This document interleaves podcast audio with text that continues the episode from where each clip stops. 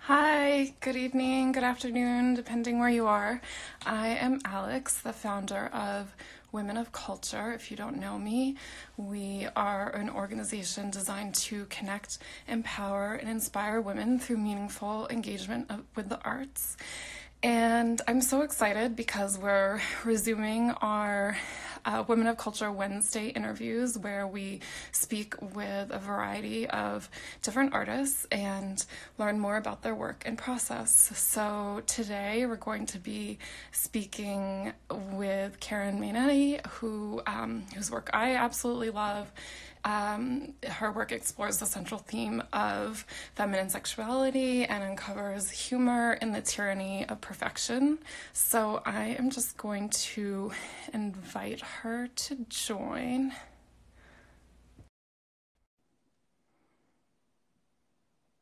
She'll be with us in just a second.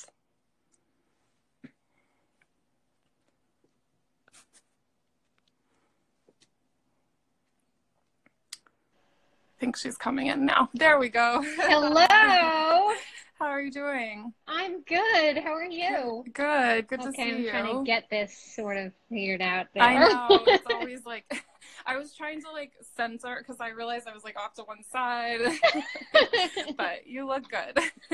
Thanks. So do you. It's great to talk to you. I feel like I've been totally huddling down. I know. And um, I was really looking forward to having this conversation. Yeah, yeah. Thank you so much for making the time. And um, yeah, I'm, I'm excited. Just, you know, obviously we've met through one of the events that you presented some mm-hmm. work at, but um, excited to learn more about all that you do. So um, yeah, I, I'll just get started and um, just ask okay. you, like, I love to start at the beginning just to kind of understand, you know, where you're from, how you discovered art, and um, mm-hmm. how you kind of developed to where you are today. Well, um, I was, I grew up in New Jersey. Okay. In Paramus, so I worked at the mall. Awesome. um, I feel like as an artist, you know, as a kid, I was always creative. I always, you know, loved drawing and collecting things and making things out of nothing and making up my own games and, you know, playing in the closet and things like that. Yeah. Um, I remember I used to like transform my room into some kind of exhibit exhibit for my family. Like I'd make little tickets and they'd have to like, you know, pay a quarter oh, to come I see love that. It. And I'd be like, you know, making some kind of um, aquarium or oh. you know whatever it was that I had in my mind. Yeah, I was where were you making like um finger painting? Like, you know, like where there's like all kinds of stuff. Yeah. Yeah, I feel like I was always, you know, inclined to things like that. Mm-hmm. And I feel like, you know, as a kid my parents really encouraged it. Mm-hmm. But then as I got older and, you know, I was in high school and, you know, it was about going to college and getting a job. And both of my parents are uh, educators, so they both taught middle school. And they were the first ones in their families to go to college.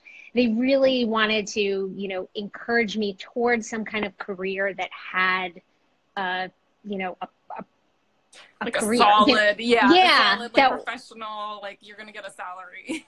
Yeah, exactly. I, they were really afraid of me just, you know, becoming an artist and, mm-hmm. you know, not being able to make a living. Mm-hmm. And I think because they had worked so hard, it was yeah. really, you know, important for them that they're like giving me all of these opportunities. Yeah. So um, I ended up going to a liberal arts college when okay. I think I really would have wanted to go to an art college, you know, yeah. and just study art completely. And it's funny because, you know, many, many years after, you know, my parents would say to me, oh, like, we get it. Like, you know, it took a really long time, you know, for them to see, you know, my coming full circle. And I know that, you know, we had talked before about the idea of um, that I am also a designer. Yeah. And so what happened was I went to a liberal arts college, and then I came out, and it was like, well, what am I going to do now? Because I majored in studio art, I majored in art history, and I was really super lucky to have my first job be at MoMA. I worked oh, wow. in the library there. Oh, I didn't even know and that. So, oh, yeah, awesome. It was like, you know, I was a library assistant, and I did interlibrary loans, and, you know, they have like this amazing artist book collection and all these like artist files where they just save anything anybody sent them. And so it was a great, you know, environment to be in. I, I was so lucky because I feel like every other job I was looking to do was like horrible. Thinking of malls, it was like dressing the mannequins at the right. mall was right. actually an interview I went to, and I thought, oh my God, this is going to be my life. You know, I feel like the path of an artist is so unclear. You know, yeah. like in retrospect, you look at it and you're like, oh, I could see what I was gravitating towards, and I see like how I made this happen. But for me, it was, you know, just taking that first step and taking the next step and like keep trying to get it towards the thing that I was truly passionate about. Yeah. So MoMA was, you know, great, but I was making no money. I was still living at home. And after a while, I realized I didn't want to be a librarian as much as I love research and libraries. So I ended up um, moving to Martha Stewart Living, which I thought was such a creative company. And I loved the crafting. And it seemed like this good meld of, um, you know, the creative with something that was, you know, an actual career. So I ended up um, working there in a job that wasn't creative at all. And right. oh wait, yeah. you you just you just froze. Okay, you're back. Were you able to see me? I just saw yeah, that you froze. I know, that was weird. Okay. Yeah. So yeah. when I was working there, I um you know, I realized this is horrible. Like, it's not creative, and I was really disappointed. And I spent about four years in a job that I was totally unfulfilled by, although I met great, amazing people there. Mm-hmm. Um, and so I was very lucky. There was, at that time, a um, career coach that they offered. Her name is Maggie Mistel. She does career coaching now, but at that oh. point, she was um, a in-house H R person who was doing career coaching. And I went to her.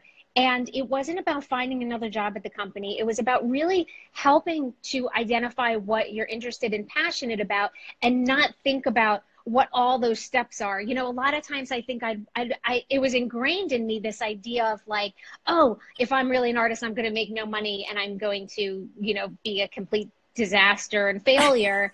Right. And I, um, I felt like she really helped me to say, this is what I'm interested in. I'm not going to judge the final end result. I'm going to just pursue this next step, and then the next step, and then the next step.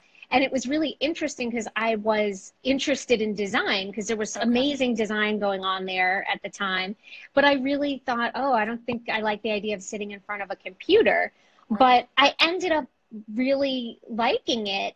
And so I was able to take a pretty significant pay cut, but move over to the design department, oh, which okay. was an amazing opportunity. So I became completely self-taught as a designer. I started oh, wow. as a product designer there, and I designed a lot of uh, Christmas stuff for Kmart, which nice. was really fun. It was like very cute and like the aesthetic.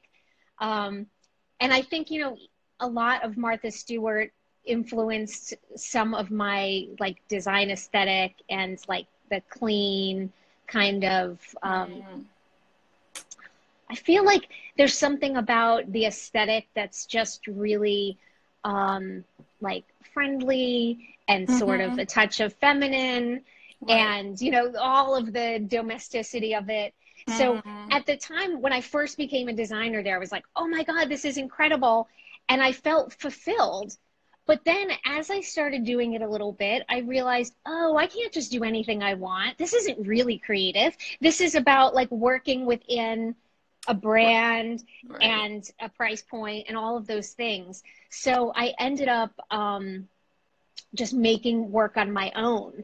Mm. So, and a lot of it was influenced by photography at Martha Stewart, of like all of these like perfect desserts and meals that you could make.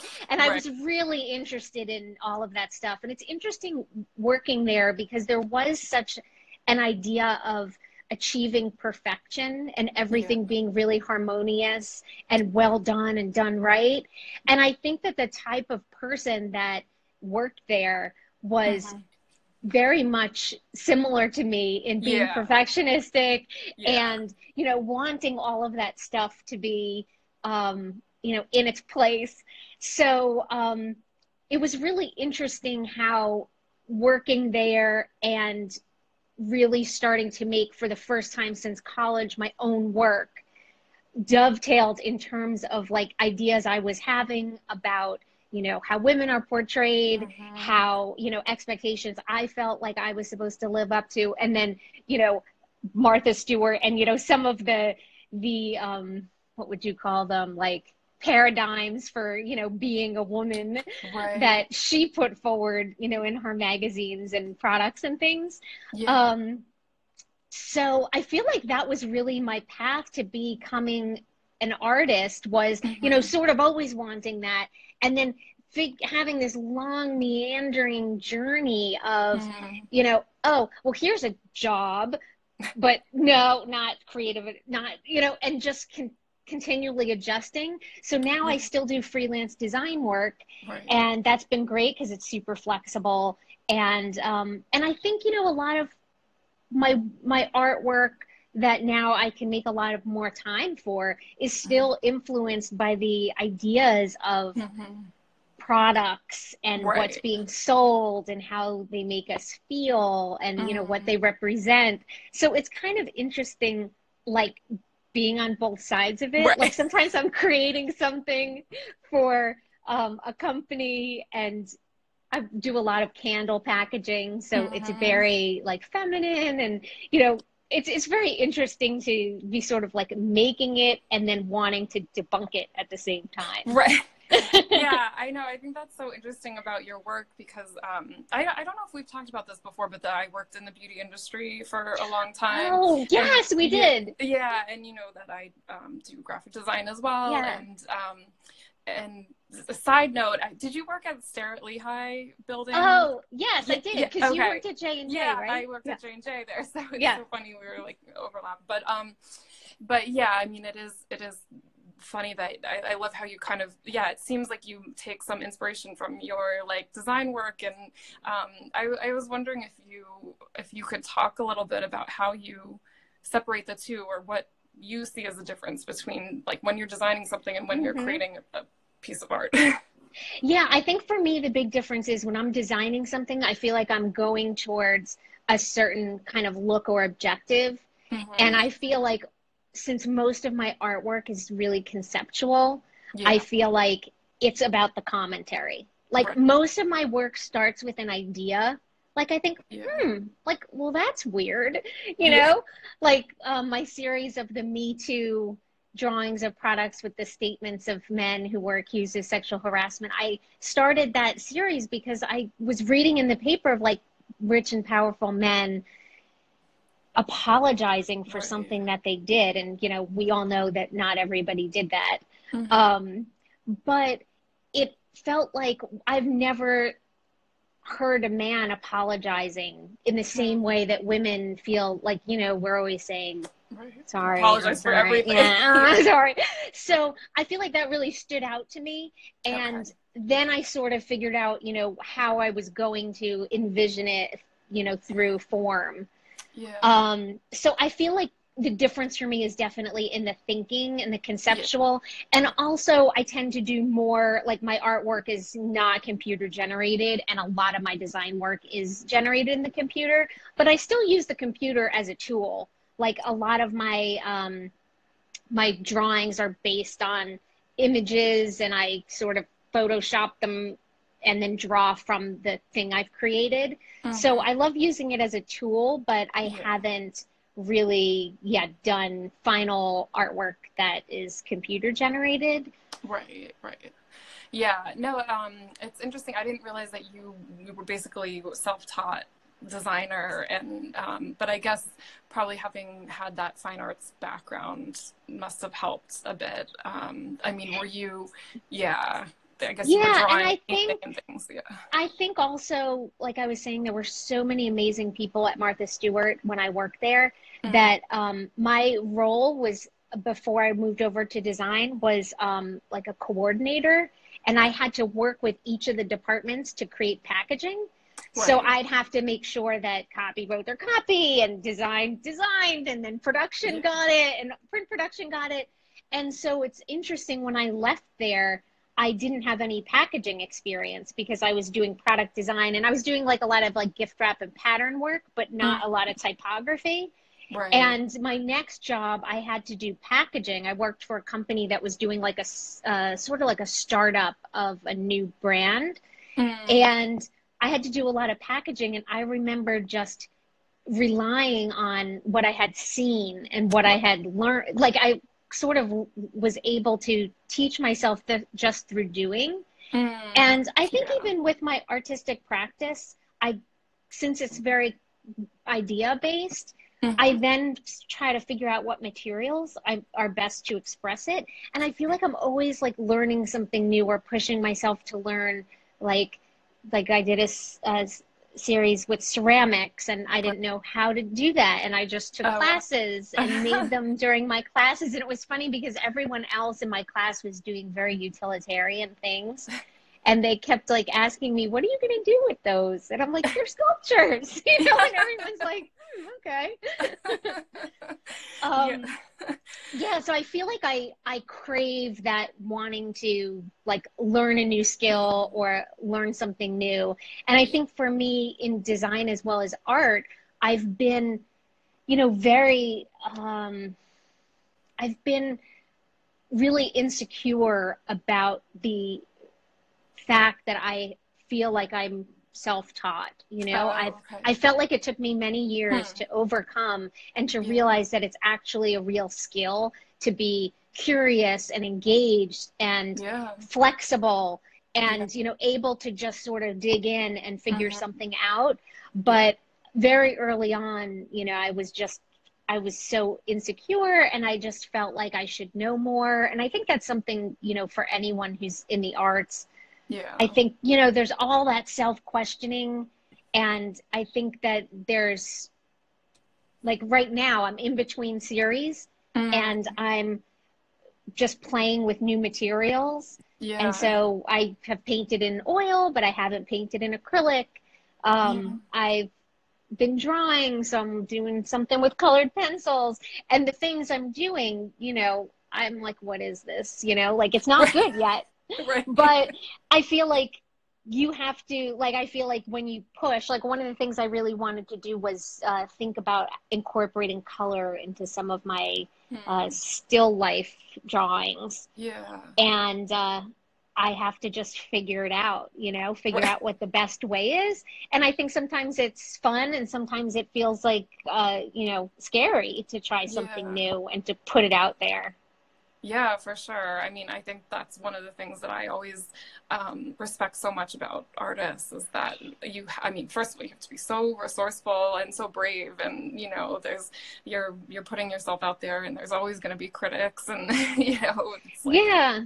part of your heart and soul kind of up there for everyone to judge or whatever. And, um, and just having the courage to, to do that, I think, is so, um, something I respect and admire in, in artists. So yeah, I think that's also like an interesting distinction between art and design, because mm-hmm. design, there's always sort of like a purpose to it, yeah. and you can get really creative within the the guidelines that you have. But I I never feel, if somebody doesn't like my design, I never feel it so personally the way right. that I do with my visual art, you know, right, I mean, sure. and, and I can still say, like, I get it, it's not your thing with my visual art, but yeah. when you present a, like a series for the first time, or something you haven't done, it feels like you're just bearing your soul. Yeah, for sure. And yeah, it's, it's really, I feel like that to me doesn't really get easier, you know, whenever it's something new, it always yeah. feels really scary. But at the same time, I think, like, it's important to keep pushing, you know, sure. and to not get caught in the loop of doing the same thing yeah. and evolving. Yeah. And I think there's always that scary part of that process, right? Yeah, yeah. No, I mean, I like to um, talk a lot about how, like, we as people and non-artists can learn so much from artists, because that is one thing that, you know, artists have to continually do. And, like, you can't just do the same thing over and, I mean, some people kind of do, but eventually, you know, that's boring for you and boring for other people. And, mm-hmm. you know, you've got to um, keep pushing your boundaries and um, kind of continuing to be resourceful and um, continuing to learn and grow. And um, that's so important in, in life in general, too. So, um, yeah, yeah, I totally agree. I think it's like, you know, the idea of being open to other things and, like, letting the happy accidents occur. Like, I'm te- somebody who tends to be really regimented. Right. Um, Like one of the new things I want to try to do more in my work is um, incorporate more of the process. Mm-hmm. I tend to sort of like figure something out and then execute right. once I've landed on it. And I really love seeing the process in other people's work, you know, like mm-hmm. for some reason it's hard for me, but I think that that, you know, seeing someone's evolution and seeing how something's made and how it happens, you know, for visual artists, I think it's interesting to look at from just a materials point of view, but for people who aren't visual artists, it's it's so cool to, you know, be able to to see sort of how something is made. Yeah, and for sure. Like how yeah, yeah, like you get a new appreciation for how difficult it is too when you see like all the, yeah. the work that goes into it. So yeah, like from a craft point of view. Mm-hmm. yeah. yeah. I was curious um, because you mentioned kind of being a bit of a perfectionist, I think, and um, mm-hmm. and then a lot of your work deals with this. Um, I think you phrase it in the tyranny of perfection, but yeah. you know. And so I was, I was curious if you could talk more about your relationship with perfection. Yeah, I think that um, for me as a woman, I've always felt, and as a girl, you know, I grew up with a brother. And I always felt like the, you know, the the standards were different for him than it was for me. Right. And um, I think as I got older, I got more and more interested in what that was about, you know, because I would see that it affected my confidence. It affected, you know, things about my body image, things yeah. that I felt like when I looked at men, it seemed like they weren't, you know, having to deal with. Yeah. Um, so I think it's interesting in my work that the the process sort of matches the topic yeah, right. that I'm dealing with. Like, I remember a really early piece that I did. Um, it was, and actually this is a great example of using the computer as a tool. Mm. I wanted to make this menu. The concept was that I thought plastic surgery was really crazy. And I was fascinated, but it made me uncomfortable. You know, it's sort of like I wanted it, but I thought it was horrifying. And so I got really into researching all different kinds of plastic surgery. And I got the idea of making like this really fancy looking menu in calligraphy kind of typeface that talked about like like the the appetizers would be like Botox, you know, right. and like the main course would be like your full-on facelift. And for each one I created these really funny descriptions, like based on food descriptions, mm. to make them sound kind of like elaborate. Yeah. And I ended up designing it in Illustrator, and then I printed it out, and then I used this method of like uh, carbon paper. Okay. So I was tracing it through something I had designed in the computer, but I couldn't see what the tracing was doing on the paper because everything needed to be aligned. Right. So it was basically, I was like blindly tracing and like wanting it to be really perfect, but not knowing what the result was. And I remember thinking, like in that moment, I was like, this process is so perfect for this because it's like the idea that, you know, you need to fix all of these things about yourself. Yeah. And then the idea that like, I really wanted it to be perfect, but it wasn't going to be, you know? Yeah, yeah. And I, th- I think it's interesting that those things dovetail for me, mm. that, um, you know, it'll be interesting, like as my subject matter evolves, because I feel like I've been kind of twisting, you know, looking at different sides of the ideas of this perfectionism and gender identity and yeah. things like that, that, you know, as I look at other sides of the coin, if, you know, like the idea of me wanting to do more uh, process and show more process, like, right. I wonder if that will like coincide with me, like becoming more comfortable and, you know, not trying to achieve such perfection. Right. Yeah. Feeling like that's a standard for me. Yeah. Yeah. Yeah. No, it's interesting because, um, I mean, I think also have, from my design background, have, knowing how much like perfection is encouraged in the design world and, you know, and really having to kind of um, have to be a perfectionist to be, in a way, a, a good designer mm, to some extent. Mm-hmm. And then, um, but then also the way that, you know, at the same time, your work kind of makes fun of, of that yeah. perfection. So it's really um, interesting, like kind of contradiction, but um, I think it's really cool. So um, I was curious also about, mm-hmm. um, like at what point you started getting interested in this idea of like, especially, um, you know, the theme of female like sexuality and desire and um, those those subjects as well. Well, I think that um, body image was something I was always really uncomfortable with. Mm-hmm. Um, so I actually have like an early series that I don't have on my website anymore that was based on these silhouettes. Mm-hmm. of it, they were basically like silhouettes of women from porn magazines that I was mm-hmm. cutting out. Right. And then I was like doing things with those silhouettes. And I think um, for me, like during adolescence, I really had trouble with like the changes that were happening in my body. I, I, I was overweight. Um, so I always felt like as a woman that, um, I could never really get beyond like what happened, those transitions of being a child mm. where like I never, I always had trouble like with see, like I remember being in college and I had lost weight and seeing an image of myself and like not being able to reconcile that that was huh. me, like, cause I had such a different impression of myself. Right. So I think for me, body image was always something that I struggled with and I tried to express it in my art, that my, some of my early work.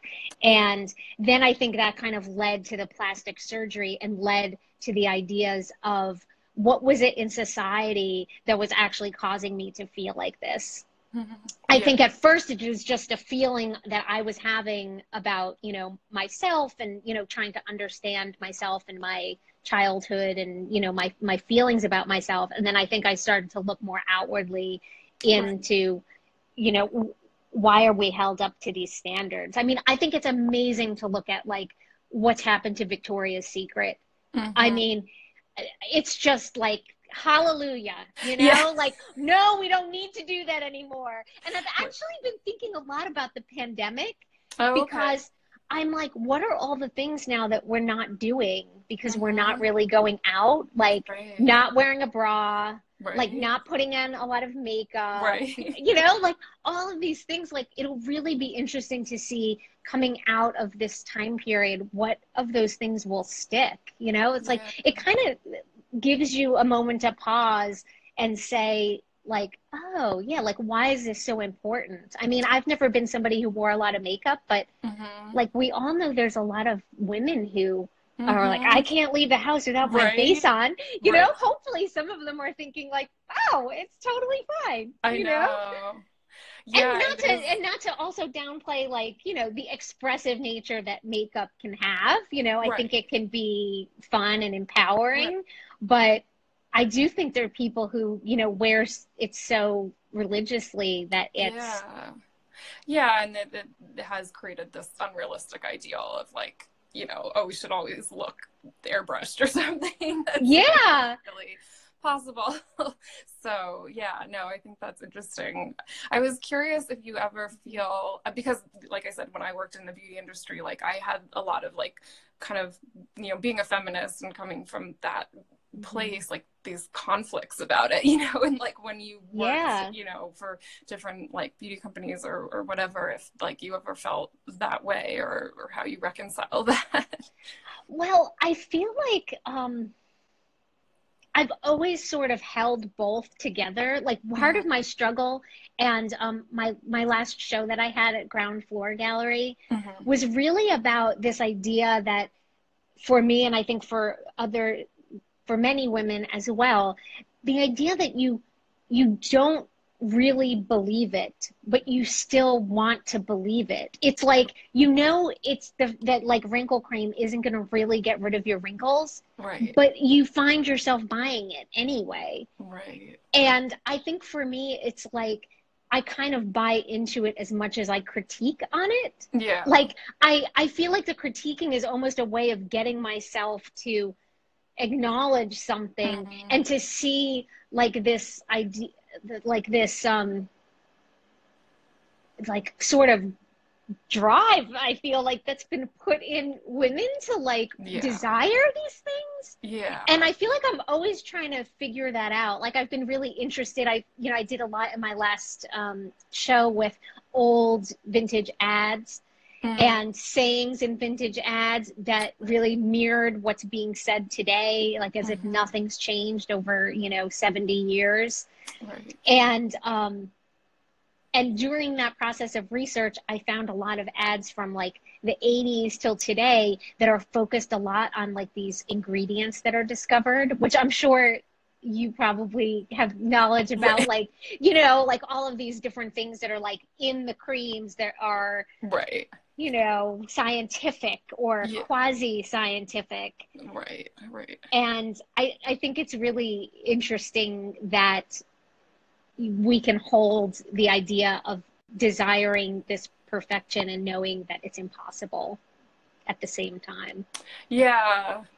Yeah. No, it is. It's interesting. It's, you know, it's, it's like nothing is um, clear cut. Like it's all kind of gray. Right. And there's obviously like, like you said, like sometimes these, these things can help people like feel more empowered or feel, you know, um, there's always, it's always good to be aspirational and whatever. It's not all bad, but yeah, it is like um, good to also, I think, you know, what your work does is kind of call attention to that um, and, and just mm-hmm. make you think about it a little bit more, which I think is important. Just, you know, not to blindly consume, you know. Um, so I was curious also about mm-hmm. um, just how you um, kind of made that transition from being like a designer to, and I know you still do graphic design, mm-hmm. but it, you know, kind of then um, putting a stake in the ground and saying, okay, now I'm creating art, and you know, how did how did mm-hmm. you um, kind of move to that from design? Um, I think, I don't know if I already said this, but I think that it's an outlet for what can't be expressed within design. Yeah. Um, yeah. For sure. Right. Um, like, I always joked and I said, whatever comes out on this candle pack, whatever can't go on a candle package is what I'm focused on in my right. artwork, you know? Right. um, but I think also like there's this interesting, I don't know if this is really answering the question, but I just thought about it. I feel like there's this interesting overlap between um, like what is considered fine art and what is mm-hmm. considered design, and design having a more lowly position than art.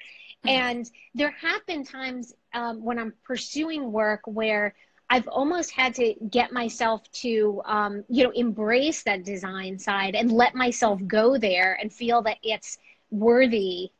Yeah. Um, like I remember years ago, I um, went to the Robert Indiana show at the Whitney. Mm-hmm. And his work is really graphic. Yeah. And all of the paintings, you know, are just like solid color um areas and, and really graphic in nature. And I went to that show. I mean, it's rare for me to go to a show more than once. Mm-hmm. Like I have to be really into it. And like I kept going back there and like mm-hmm. looking at the paintings, and it was like so seamless and so clean. And yeah. it was like, how did he do that? And I felt like my next series, I did these paintings that were really flat and really graphic. And it was almost like I needed to see that to let myself go there and to feel like I could indulge myself. Yeah. I think there is this feeling of like, um, you know, design not being, you know, not being real art. Right. And I think for my work, when I was able to embrace the overlaps more, mm. it was more interesting. And, um, you know, for me, I think it really enriched my work. Like a lot of, you know, the typography that I'm drawing, I found it's really interesting, like to see the difference of even typography that's used on men's packaging versus women's packaging. Mm. And like, in a way, as a designer, I already knew that, but it's just so funny, like on men's packaging, it's all italics and block letters, and it's like all action, right. you know, like right. everything is sort of the same. Yeah. And then, you know, on women's packaging, it's like serif typefaces mm-hmm. and, you know, like, I feel like when you spend time actually drawing for hours, things like that, you right. sort of absorb it in a different way. Yeah. And I think that maybe part of the difference between the design and the art is really, you know, like the thoughts and what you're trying to communicate, you know, like I feel like I'm trying to communicate something larger than just the thing itself. And yeah. sometimes I just try to almost reproduce the thing itself, because I feel like it's it's so good, like I can't even make it up. Like it's so right. funny already, you know? Right. Like, like skin caviar cream yeah, yeah. that's worth eight hundred dollars. It's like, I really can't come up with something better than right. that, you know? yeah. Um, yeah, that kind of makes me think that of another question um, that I had about just what, um, do you feel like there's a specific message that you are trying to convey through your work? I mean, um, and do you, is there something that you want people to like think or do or, you know, feel when they experience or, your work? I think I'm really hoping that people, when they view my work, they, they really are able to, like, whatever it is that I'm commenting on, I really hope that they sort of never look at that thing the same way again. Mm. You know, that I permanently change how they think about something that they wouldn't have otherwise noticed or thought of. And I feel like that's why I think that my choice of materials and how I make something has a lot to do with, you know, hopefully how successful it is in getting someone to see that. Right. Um, but like, like my series of ceramics, I was really interested in showing like the shape of products, of mm-hmm. beauty products looking really feminine. Right. And if you take off all the packaging and everything, the shape feels like a women's product. Right. And so it felt like it was really important that that was sculptural mm. because it was an investigation into the shape. Right. Um, but yeah, I hope that, you know, people then notice things that they hadn't noticed before. Yeah. Yeah. I was curious if you, um, you know, have experience with the way men receive your work and if it, you know, resonates with them. Yeah, I feel like men are really like good sports. Yeah. I feel like, I feel like, you know, because I've done um, like gallery talks and um, every year I participate in Gowanus Open Studios. Mm. Um, so people, you know, just everyday people from the neighborhood, families even come in to, you know, visit artist studios in the neighborhood in Gowanus and Brooklyn. And so I get a lot of different, you know, cross sections of conversations. Yeah. And I feel like a lot of times with the women focused work, the men are really interested in okay. it, yeah. you know, like yeah. I feel like they're kind of, you know, unfamiliar with how women like feel or the, you know, the relationship to some of these objects that women have or ideas. And I feel like a lot of them are really curious or didn't realize, like sometimes, like I was saying before, if I'm, if I'm re sort of like drawing an object that exists, mm. men will think it's made up. They think it's all made up. They can't oh. believe it. That's so funny. You're like, nope. This is, yeah. And the women, you know, the women yeah. know, like even with the ceramics, like women yeah. will be like, oh, is that a Clinique? Like yeah, yeah. they can tell the shape, and the men, you know, would have no idea. Right. Um, but even with the Me Too drawings, which are really a critique on men, I feel like m most men are, you know, they think that they're funny. They appreciate the sentiment. Okay. And, um, And I think particularly, particularly with that series, when I did it, it was so of the moment that people were really appreciating it. And I remember that Open Studios that I showed that work for the first time, people were like, thank you for making this. Oh, God. Like, or I feel uplifted. Like, this is funny. I feel uplifted. Yeah. So I feel like it's so nice as an artist when people, like, just get your work immediately and understand the message. And, you know, right. like, in my case, I think it's best if somebody finds it funny. You know, right. like, if I, see, if I see someone looking at my work and then they chuckle, like, usually it's like they take, they sort of, like, taking it and looking. And then if they chuckle, I'm like, oh. Yeah, like, they got that's it. Yeah, the perfect response. Right, that's awesome. Yeah, no, I love that. It is, you know, you tackle some serious, kind of serious subjects, but make it light and and you know. Oh, yeah, the, yeah. The wit. Yeah. Yeah. Thanks for saying that, because yeah. I really do feel like one of the things I'm interested in doing is making work that like conveys that message, but isn't too polarizing. Mm-hmm. Yeah. Because I feel like sometimes like really overtly feminist work, like sometimes it can be off-putting for men. And right. I, I do like that idea of like, you sort of look at it and at first you're not sure what it is. And then you kind of come to it as opposed to it like hitting you over the head. Yeah. Yeah. No, it's yeah. it really makes you think. So that's, yeah, yeah that's good. Yeah. Um, and I think that humor is, you know, a good way, like humor yeah. allows you to do to do that yeah One, to do that sure. yeah sure um I was curious, um I I know we we already talked for a while. I was like, we could go on forever, but um, I know this I, is really really fun. I know. It's great to learn more about you. um I don't know if you have if there's like anyone that particularly inspires or influences your work.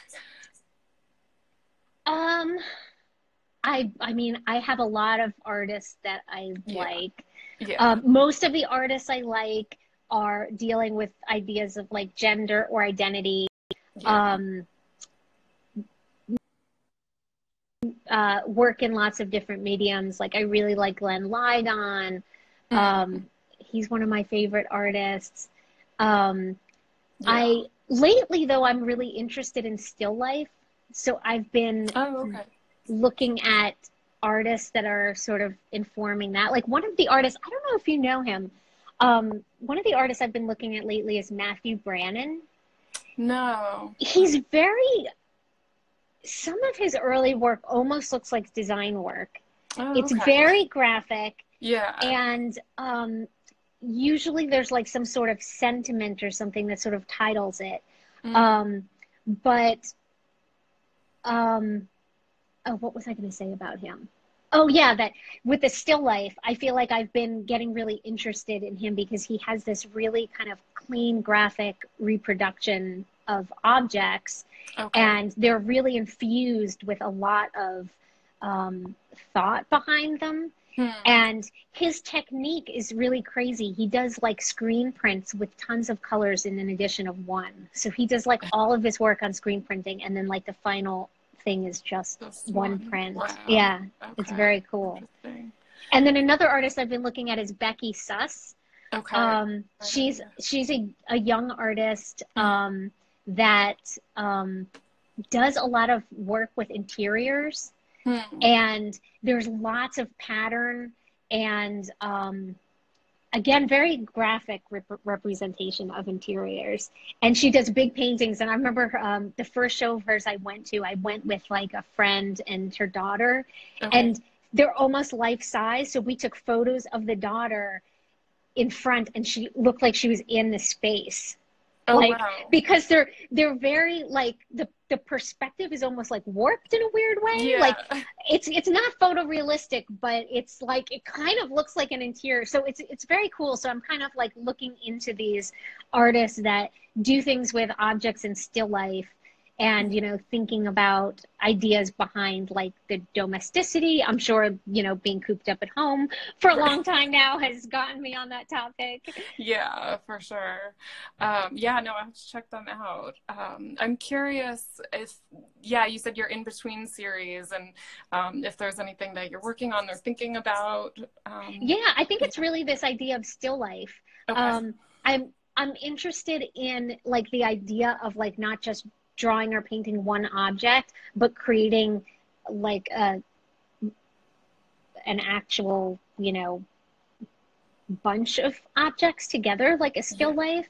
And um, I feel like I'm really interested in historically, like the symbolism behind things that were painted and what they meant. So I feel like I want to like create some sort of um, story that's mm. going on within what I'm drawing, and have like the relationships between the objects contribute something to the total impression of it. Okay. So I don't know what medium I'm using. I'm playing with acrylics. Cool. Um, you know, I'm, I'm playing around with new materials, yeah. but um, yeah, it's, it's kind of hard, you know, like right. I feel like um, prior to the pandemic, I lost my father at the beginning of the year. Oh, I'm sorry to hear that. Thank you. Um, So it really had me like looking inward in a new way. And then everything with, you know, what's happened lately had me looking inward. So I feel like the idea of like the meaning of things, uh, whether it's personal meaning or societal meaning, I feel like that's all really interesting to me right now. Like sort of how I fit or what things like have meant to me historically or what they mean now. Yeah. Um, yeah. So I feel like I'm less like looking at the advertising mm-hmm. side of things and more about maybe what things mean personally or what things mean like in a, a larger way. Yeah. Yeah. That makes sense. No, that, yeah, that's interesting. I mean, I think, um, yeah, there's, there's been a lot of societal changes that obviously like have, you know, a big impact. So, um, do you think like you'll still be looking sort of at the, the feminine aspect and the um I think probably yeah I yeah. think probably but yeah, yeah I feel like I've had a lot of interest in nature as well. Mm, okay. Because I think like I live um on the Lower East Side, right, and it's like it's been so quiet, yeah, and you know it's like there's no traffic and there's no honking, and right. so I've gone out to walks by the East River and I've been like hearing the bird calls and looking right. at the bird, you know, like I feel like there's been all of these things underneath, mm. the, you know, the rhythm, the normal rhythm of the city that um, I feel like I've been noticing. So I feel like, you know, in many ways I'm, I'm looking at things really differently, and I feel like I'm interested in exploring that. Mm.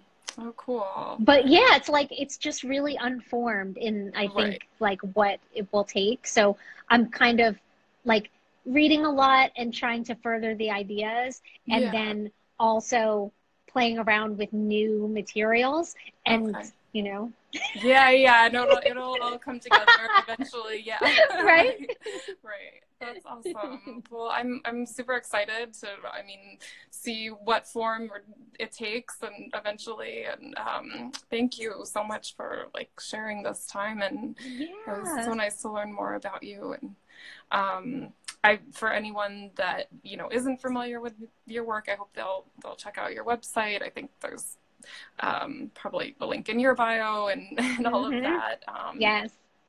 Karen Mainenti dot com. And, um, yeah.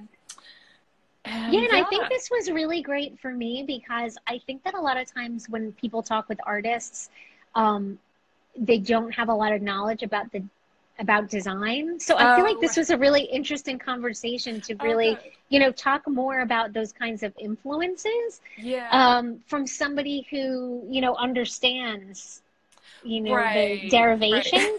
yeah. um, because yeah, I think, yeah, back to the high art, low art thing, I think that people shy away from that. And um, mm-hmm. I think it's, you know, for, for me and my work, I think it's been like a rich area of exploration. So it's been really fun. You yeah, know, I mean, I think it's funny how, like, you know, I think part of the reason I love your work, too, I mean, many reasons, but one of the reasons also because I can see your graphic design, like, influence, mm. and I, you know, obviously love graphics. So yeah. um, really cool. But, um, well, thank you again. Yeah, and thank you for having of, me. Yeah, best of luck with everything, and hopefully I'll see you in the city again when we can yes. do all that. I'm looking forward to it. Okay. Okay. Have a good night. Bye. Bye. Bye.